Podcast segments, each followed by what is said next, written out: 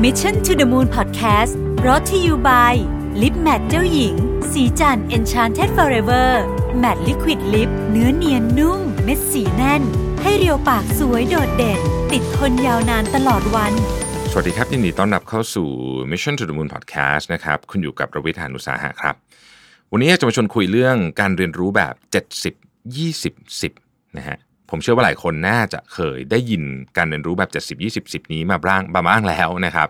มันเป็นยังไงนะฮะต้องบอกก่อนว่าไอการเรียนรู้แบบ 70 20 10 เนี่ยเอ่อไม่ได้เป็นเรื่องใหม่นะครับ มันเป็นเรื่องที่ถูกคิดมาตั้งแต่ปี 1980เอ่อ1980 1982 ประมาณนี้นะฮะ โดยทีมนักวิจัยของ Center for Creative Leadership เป็นหน่วยงานไม่แสวงหากำไรที่มีจุดประสงค์คล้ายๆ กับหน่วยงานประเภทนี้วันนี้เลยก็คือทำยังไงจะมุ่งสร้าง ทรัพยากรบุคคลที่สามารถปรับตัวตามการเปลี่ยนแปลงของโลกธุรกิจได้นะครับ แต่โจทย์ของ 70 20 10 ตอนนู้นกับโจทย์ของ 70 20 10 ในตอนนี้เนี่ยก็คงไม่เหมือนกันเนาะคือตอนนี้ 70 20 10เนี่ยนะครับถูกนำมาพูดถึงในแง่ของการเรียนรู้ ผมคิดว่าหลักๆ น่าจะเป็นในองค์กรเป็นหลักนะครับที่ได้ยินกันบ่อยๆนะฮะเวลาพูดถึงการทำ IDP Individual Development Plan การพูดถึงเรื่องของการ Reskill Upskill อะไรต่างๆ พวกนี้เนี่ย เราก็จะได้ยินคนพูด 70 20 10 มาค่อนข้างเยอะเหมือนกันนะครับ ทีนี้ 70 20 10 เนี่ย มันเป็นอัตราส่วนของของ 3 อย่าง เราเรียกว่า OSF นะครับ OSF ย่อมาจากอะไร O ย่อมาจาก on the job อ่า S ย่อมาจาก social แล้วก็ F ย่อมาจาก formal ซึ่งอัตราส่วนเดิมก็คือ 70 on the job 20 social 10 formal นะครับแต่ในยุคนี้นะฮะก็อาจจะไม่ได้เป็นตัวเลขนี้แล้ว มันขึ้นอยู่กับว่าคุณอยู่ใน อุตสาหกรรมอะไร ลักษณะงานของคุณเป็นยังไง แล้วก็ตำแหน่งงานต่างๆ พวกนี้แล้วก็ตัวตัวคนตัวคนเจ้าตัวด้วยนะฮะมันก็เลยต้องถูกปรับอัตราส่วนไปตามที่เหมาะสมแต่เราเพื่อความง่ายเนาะในการคุยอพิโซดนี้เราก็ขอยึดตัวเลข 70 20 10 นี้ไว้ก่อนก็แล้วกันนะครับ ทีนี้เราคุยกันทีละส่วนนะฮะ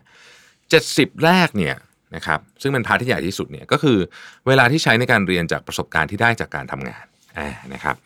คืออันนี้นี่ฟังดูเหมือนจะง่ายนะ คือเหมือนกับว่าอ้าวก็ on the job training ไงก็ทำสิอะไรเงี้ยนะฮะ แต่ว่าจริงๆแล้วเนี่ยไม่ง่ายนะครับ ไม่ง่าย เพราะว่า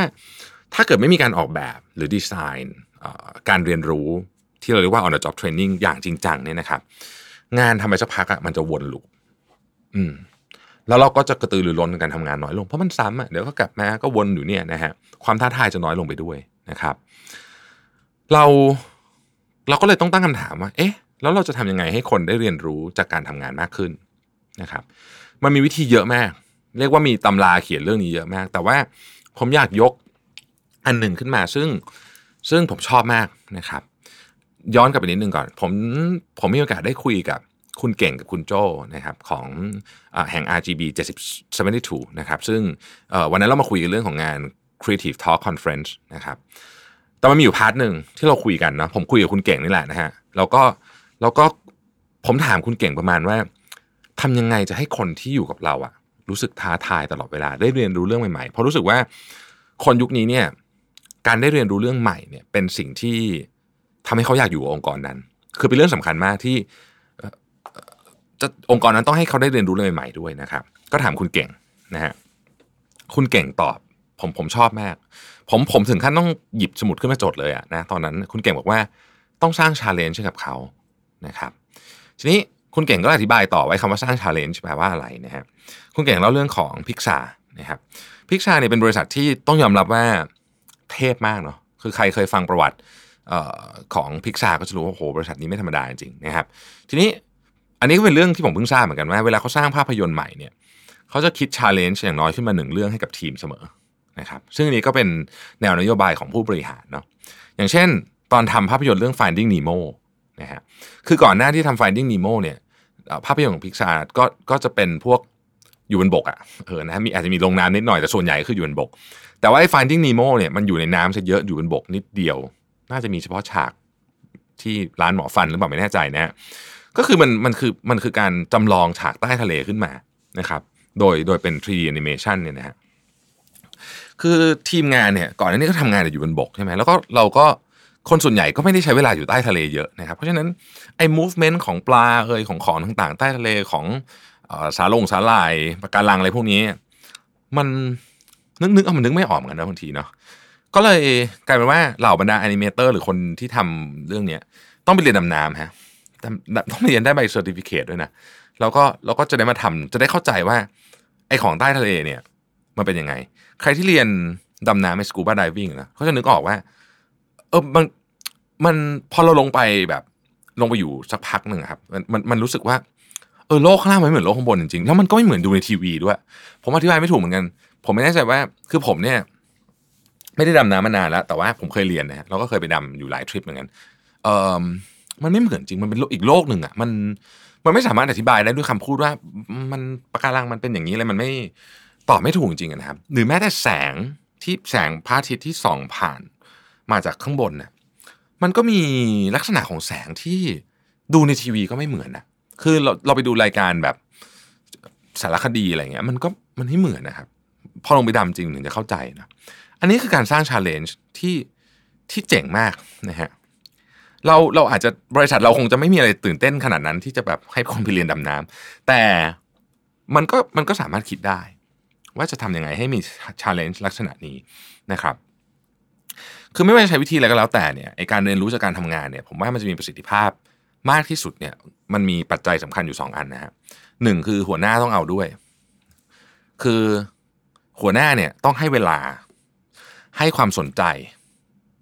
ให้ทรัพยากร แต่ผมคิดว่าเวลากับความสนใจเนี่ยสำคัญที่สุด เพราะว่าบางทีไม่ได้ต้องใช้ทรัพยากรอะไรเยอะมันต้องมันต้องออกแบบเท่านั้นออกออกแบบให้ทีมงานได้เรียนรู้นะฮะซึ่งมันเป็นหน้าที่ของหัวหน้า นะครับ ทีมงานเนี่ยเขาเขาจะมองไม่คือคือมันมันมันต้องมาจากหัวหน้าเป็นคนคิดก่อนแล้วก็จะไปต่อยอดได้นะแต่หัวหน้าต้องเอาด้วยนี่ผมว่าสำคัญมากอันที่สองคือต้องมี feedback loop นะฮะคือคุณจะทำอะไรก็แล้วแต่เนี่ย ถ้ามันจะ challenge ใช่เนี่ย คือคุณต้องรู้ว่าคุณมาถูกทางหรือเปล่าด้วย เพราะฉะนั้นสิ่งเดียวที่มันจะบอกได้ง่ายที่สุดเนี่ย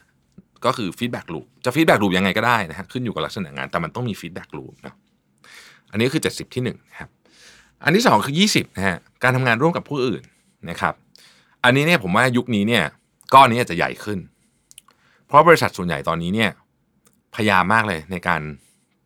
ทลายไซโลเนาะคือคำว่าไซโลเป็นคำที่แบบฟังแล้วขนลุกนะฮะทุกบริษัทจะฟังแล้วก็อยากจะทลายไซโลมาก เพราะฉะนั้นอันหนึ่งที่มันช่วยก็คือ cross function team นะฮะ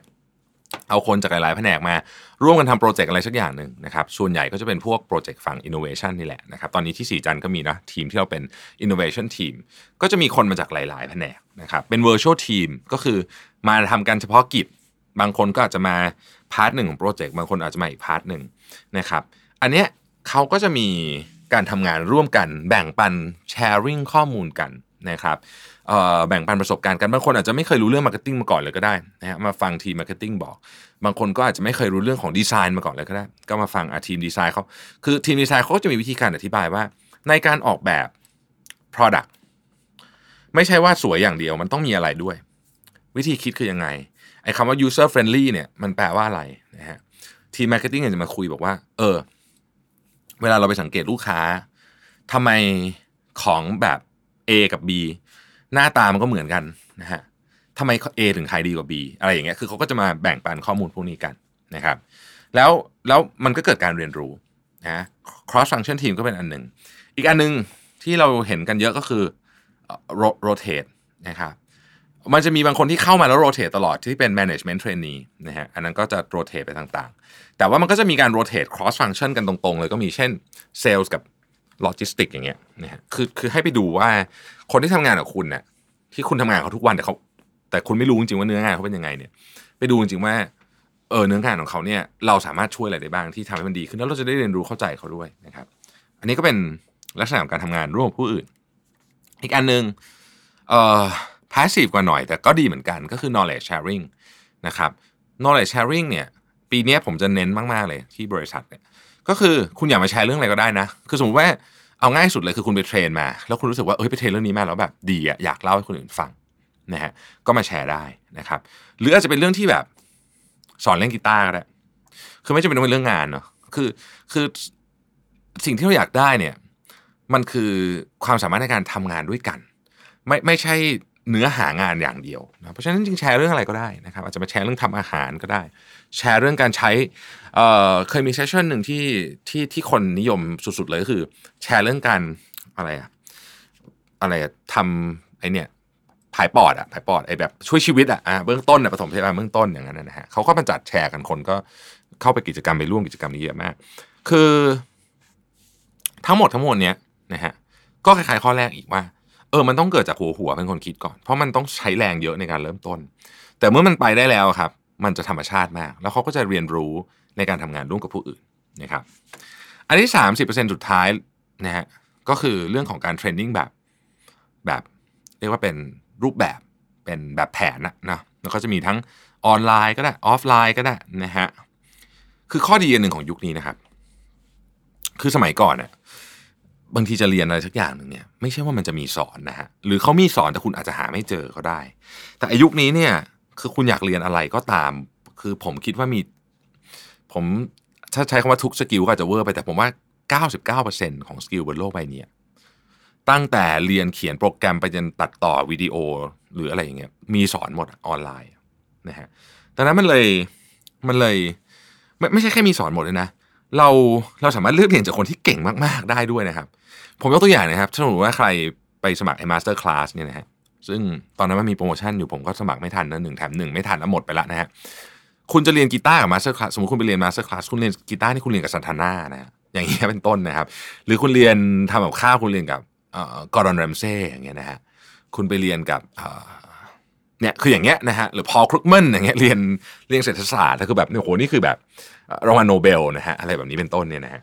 คือเราก็เรียนได้ทุกที่ทั่วโลกมันก็เป็นมันก็เป็นเรื่องใหม่ที่ที่จะทำให้การเรียนรู้เนี่ยมันง่ายขึ้นนะครับ แล้วก็ถ้าองค์กรคุณสนับสนุนด้วยเนี่ยนะฮะมันก็จะยิ่งง่ายเข้าไปใหญ่เลยนะครับ สิ่งที่พูดถึงเรื่องเรียนออนอ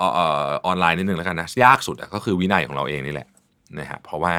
มันไม่มีใครบังคับ นะฮะคือมันมันไม่เหมือนไปเรียนที่ห้องเรียนเนาะอันนั้นคือเราก็จะถูกบังคับไกลๆแต่อันเนี้ยคือเราต้องบังคับตัวเอง แล้วมันก็ยากจริงเพราะมันมี Facebook ซ่อนอยู่ในอีกแท็บหนึ่งนะฮะอันนี้มันก็ยากตรงนี้นี่เองนะครับ คือเราอยู่ในยุคที่การเรียนรู้เรื่องใหม่ๆเนี่ยมีความสำคัญไม่แพ้การทำงานเนาะผมคิดว่าอย่างนั้นนะครับดังนั้นเนี่ย mindset ของการเรียนรู้ตลอดชีวิตจะเรียกว่า lifelong learning เนี่ยเป็น mindset ที่สำคัญมาก mindset อีกอันที่สำคัญมากคือ mindset ของการปรับตัวหรือ adaptability นะครับ